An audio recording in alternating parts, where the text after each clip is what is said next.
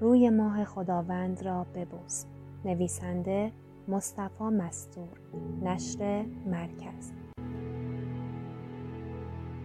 هر کس روزانه ایست به سوی خداوند، اگر اندوهناک شود، اگر به شدت اندوهناک شود.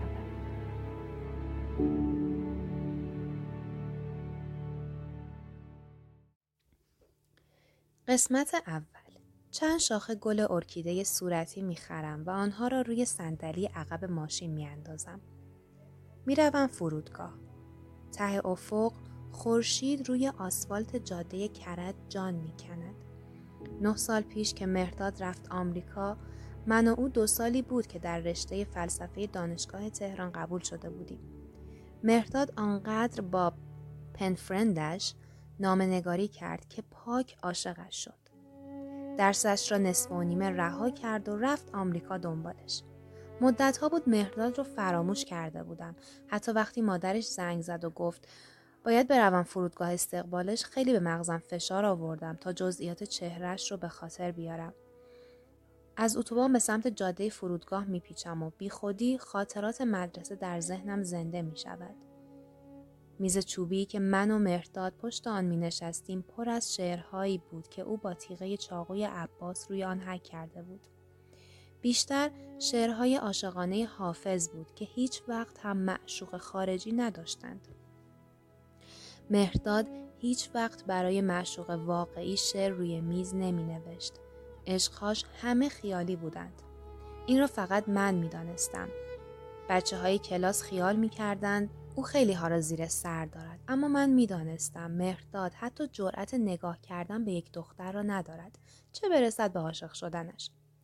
اما اینکه در جولیا، دوست دختر آمریکاییش، چه دیده بود که عاشقش شد، خودم هم درست نمی دانم. این اواخر خودش هم به شعر گفتن افتاده بود. شعرهاش رو با التماس میداد به بابک که انگلیسیش از همه ما بهتر بود تا برایش ترجمه کند. بعد هم آنها رو برای جولیا پست میکرد. یک بار که داشت با چاقو چیزی روی روکش چوبی میز حک میکرد، آقای کوهی، معلم ریاضیمون، او رو دید. گچ رو به طرفش پرت کرد و با عصبانیت اومد سراغش. مهرداد دفترش رو روی نوشته گذاشت تا آقای کوهی نبیند اون چه نوشته است. وقتی معلم دفترش رو برداشت و با آن به سر و صورت مهرداد زد و بعد هم با اردنگی او را از کلاس بیرون انداخت. همه بچه‌های کلاس توانستند نوشته حک شده روی میز را بخوانند. مهرداد با خط بدی نوشته بود I love you. صدای لطیفی از بلندگوهای سالن انتظار فرودگاه پخش می شود. تا چند لحظه دیگر پرواز 352 بریتیش ایرویز در فرودگاه مهرآباد به زمین خواهد نشست. مسافران پرواز 541 به مقصد فرانکفورت جهت گرفتن کارت پرواز به باجه شماره 6 مراجعه نمایید. برای آخرین بار از مسافران پرواز 511 به مقصد آتن تقاضا می شود جهت سوار شدن به هواپیما به خروجی شماره 3 مراجعه فرمایید. چقدر آدم! از این همه شلوغی کلافه شدم. پارکت پلاستیکی کف سالن انتظار فرودگاه برق می زند. آدم ها که راه می روند انگار مواظبند لیز نخورند. دخترکی ماسک وحشتناکی روی صورتش گذاشت و دنبال مادرش تقریبا می دود. مردی سیگارش را آتش می‌زند و مستعجل است که چوب کبریتش را کجا بیاندازد. هواپیمایی می‌نشیند، هواپیمایی برمیخیزد. ارقام و حروف تابلو مقابلم با سرعت عجیبی میچرخند تا روی آنکارا تهران 759 متوقف میشوند. با خودم میگویم خداوندی هست. صدا دوباره توی سالن فرودگاه میپیچد. تا چند لحظه دیگر هواپیمای مسافربری ایرانی از آنکارا در فرودگاه مهرآباد به زمین خواهد نشست. جمعیت برای دیدن مسافران به هم فشار می‌آورند. گل‌های ارکیده را روی دست بالا گرفتم تا مچاله نشوند. مهرداد را بین مسافران تشخیص می‌دهم. کاپشن چرمی قهوه‌ای رنگ و شلوار جین آبی روشن به تن کرده است. عینک دودی به چشم زد و قیافه آمریکایی ها رو پیدا کرده است. هنوز هم مثل آن وقتها لاغر و استخوانی است. تنها کمی قد کشیده و سبیل مردانه هم پشت لبش سبز شده است. از لای جمعیت که بیرون می آید به طرفش می روند. سلام مهرداد. چند لحظه طول می کشد تا از پشت شیشه های عینکش چند سال به عقب برگردد و مرا لای آن نیمکت های درب و داغان کلاس به خاطر آورد. خودش را در آغوشم رها می کند. از صدای آرام گریه‌اش که توی گوشم میپیچد تعجب میکنم و ارکیده ها را به کمرش فشار میدهم. میگویم لوس نشو، مرد گنده. همانطور که مهرداد را در آغوش گرفتم، از بالای شانه‌اش زنی را میبینم که از ته سالن انتظار فرودگاه دست بچه منگولش را گرفته و به سمت روزنامه فروشی گوشه سالن میرود. کله بچه به شکل غریبی بزرگ و غیر طبیعی است. مهرداد میگوید کاش نبودم. من با خودم فکر میکنم احتمالا خداوندی وجود ندارد. مسیر فرودگاه تا رستوران را زیر باران شدید میرانم. میخواهم قبل از اینکه او را به خانه برسانم کمی با او حرف بزنم. نمیدانم توی فلوریدای آمریکا چه غلطی کرده یا چه چیزی دیده که حالا مثل بچه ها بغ کرده و توی خودش فرو رفته است. گوشه خلوتی از سالن رستوران میز دو نفره‌ای پیدا می‌کنیم و همانجا می‌نشینیم. تا من سفارش غذا می‌دهم، مهرداد دست و صورتش را می‌شوید و برمیگردد روی صندلی مقابلم می‌نشیند. اواسط دی‌ماه است و سرما تازه شروع شده است.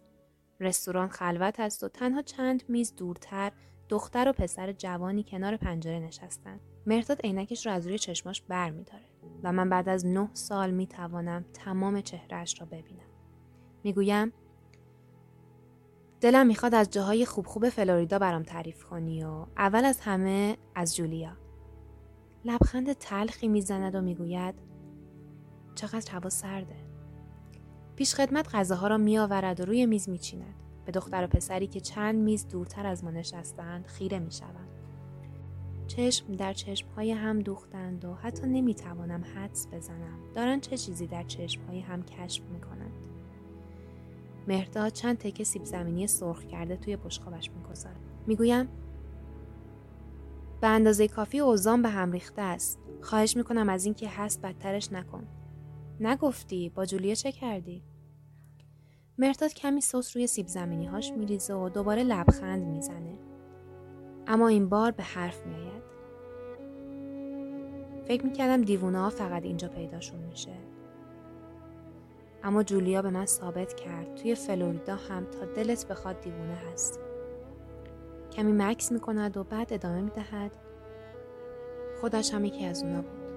یعنی اونجا هم آدم‌هایی مثل من و تو پیدا میشه؟ جولیا از من و تو هم دیوونه تر بود. با خنده میگویم از علیرضا هم دیوونه تر بود؟ مهرداد لحظه‌ای فکر میکند تا شاید علیرضا را به خاطر آورد. بعد یک تکه سیب زمینی توی دهانش میگذارد و میپرسد راستی از علی چه خبر؟ چند ماه بعد از اینکه تو رفتی آمریکا برای چندمین بار رفت جبهه. بعد از قبول قطعنامه از جبهه برگشت و از دانشگاه صنعتی امیرکبیر مهندسی کامپیوتر گرفت. بعدش هم فوق لیسانس مهندسی الکترونیک. میپرسد تو با درس چه کار کردی؟ میگویم من مثل یک بچه خوب اول فلسفه خوندم و بعد هم فوق لیسانس جامعه شناسی و حالا هم گوش شیطون کر دارم پایان‌نامه دکترام رو توی رشته پژوهشگری اجتماعی می‌نویسم. کمی آب لیمو توی لیوان آبم می‌ریزم و به زوج جوان که حالا دست‌های هم را تجربه می‌کنند نگاهی می‌اندازم و می‌گویم تو با درس و مشق چه کار کردی؟ از پنجره به بیرون رستوران نگاه می‌کند.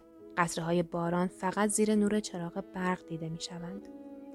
چنگالش رو گوشه بشقاب می‌گذارد و می‌گوید من تا 2 سال دیوونه جولیا بودم. بعد فیزیک خوندم. گرایش نجوم. حالا هم 1 سالی هست که فوق لیسانس همون نجوم رو می‌خونم. 2 سال اول ساعت‌ها می‌نشستم و ظلم می‌زدم به جولیا. او فقط لبخند می‌زد. بعد با هم ازدواج کردیم. چند لحظه ساکت می شود و بعد زل می زند به چاقوی روی میز و می گوید همیشه توی خودش فرو رفته. میگه دلایل زیادی داره که ثابت می کنه اون نباید وجود داشته باشه و به همین خاطر همیشه از این که وجود داره شگفت زده است.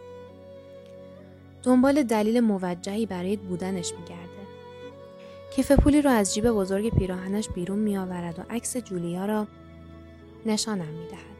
کنار یک سوپرمارکت ایستاده و بلوز یقه کیف سفیدی روی دامن سرمه‌ای بلندی پوشیده است. موهاش رو پشت سرش جمع کرده و گره زده. دختر خوشگلیه. مهرداد شیشه عینکش رو با دستمال کاغذی پاک میکنه و میگه هیچ وقت به این چیزها اهمیت نمیده. میخواد بدونه 25 سال پیش، یعنی درست قبل از تولدش، کجا بوده. چرا 25 سال قبل، نه یک سال زودتر و نه یک سال دیرتر متولد شده؟ میپرسه هزاران ساله که جهان وجود داشته اما او نبوده. پس چه دلیلی باعث شده او ناگهان 25 سال قبل وجود پیدا کنه و به زندگی پرتاب بشه؟ اون هم چه زندگی، پر از رنج و درد و فقر و بیماری و اندوه که آخر هم به مرگ منتهی میشه. جولیا به آفرینش و زندگی و مرگ اشکالات جدی میگیره و این زندگی رو براش تلخ و دشوار میکنه. لرزش خفیفی در دستام احساس میکنم. مرداد یقه کاپشن چرمیش رو دور گردنش حلقه میزنه و میگه تو هنوز ازدواج نکردی؟ به پیش خدمت که حالا برای دختر پسر جوان دسر میبرد نگاه میکنم و میگویم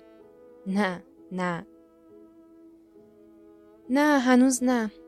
فعلا گرفتار این تز لعنتیم. پسر جوان انگار دارد برای دختر مقابلش داستان هیجان انگیزی رو تعریف میکند. دستاشو در هوا تکان میدهد و شکلک در میآورد. دختر ریسه میرود. مهرداد با دستمال لبهاش رو پاک میکنه و میگوید درباره چی هست؟ قرار تحلیل جامعه شناسانه‌ای باشه از علت خودکشی دکتر محسن پارسا که 2 سال قبل خودش رو از طبقه 8 ساختمان 26 طبقه پایین انداخته. سازمان پژوهش‌های اجتماعی پیشاپیش پایان‌نامه رو خریده. قراره تا 3 ماه دیگه پایان‌نامه رو تحویل بدم. بعد هم دنیا رو چه دیدیم؟ شاید یک جولیای ایرانی برای خودم دست و پا کردم. راستی چرا جولیا رو نیاوردی؟ با این وصفی که از او کردی خیلی دلم می‌خواد ببینمش. چهره مهرداد به وضوح در هم می‌رود.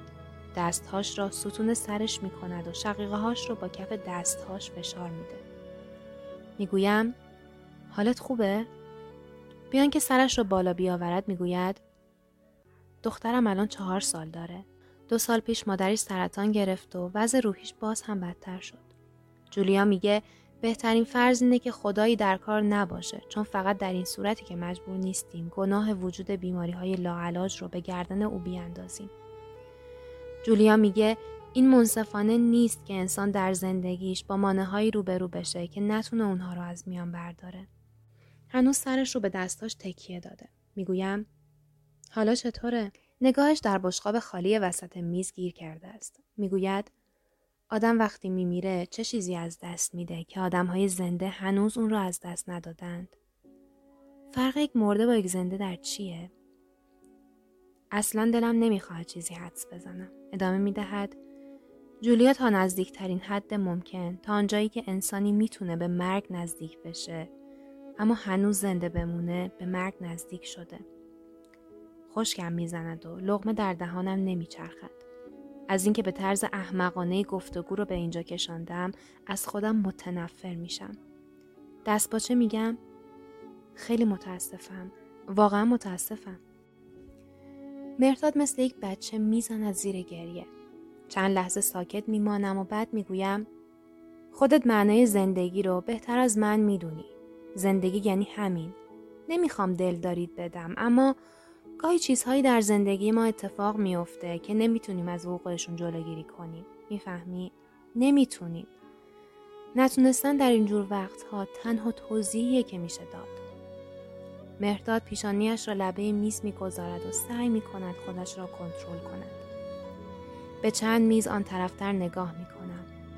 دختر و پسر رفتند و پیش خدمت روی میز خالی آنها را دستمال می‌کند.